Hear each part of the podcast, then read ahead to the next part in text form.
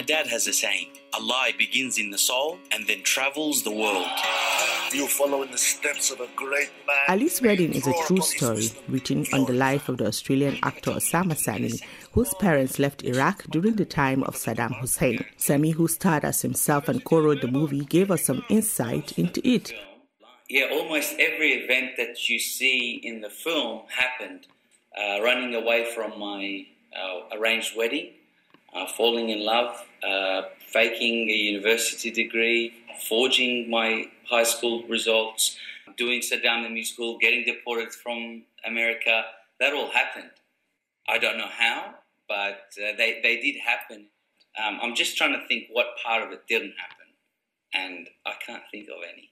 Executive producer of the film, Tony Ayres, says the movie is very timely because it spoke to some of the issues that are in the forefront of news discourse around the world. When we sort of found the story of Ali's wedding, it was it struck us all that it was this is a deeply political story because it doesn't talk about politics.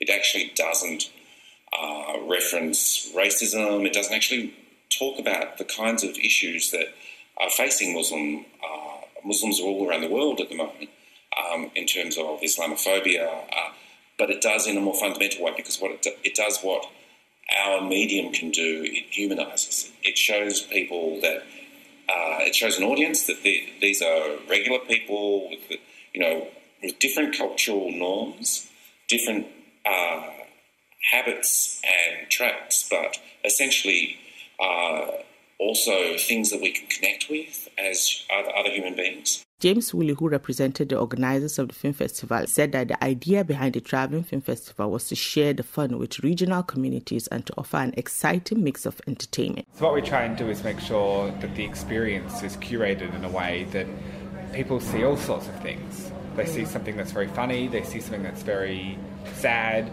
but you also see all sorts of different genres of cinema. The people who attended cut across all walks of life in age and profession. I spoke with some of them. Have you been coming for the Traveling Film Festival for a while? Four years ago I came, yeah. Okay. Did you enjoy the experience?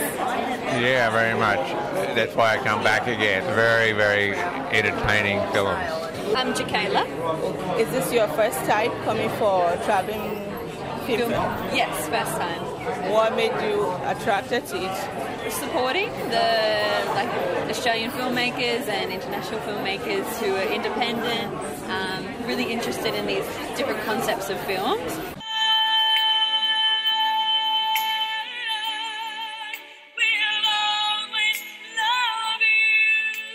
The event producer said Whitney Houston's documentary When Can I Be Me was also a huge success and they had to bring it on the tour.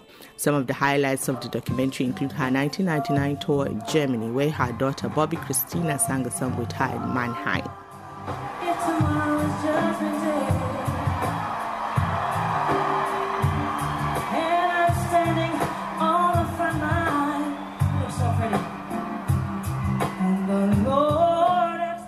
The documentary chronicled her life and her struggle as well as how she eventually turned her addiction. Some of her band members sang praises of her. Patty Howard was a bass singer. We did not have Beyonce and any African American female artist that can now be at the top of the pop chart. That absolutely was not going to happen before Whitney Houston. It had not happened before Whitney Houston. So she changed history for us, and she paid a price for it. Perhaps one of the most poignant quotes from the documentary was from Whitney herself in an interview she did in the early 2000s when she was asked if she was defined by her success.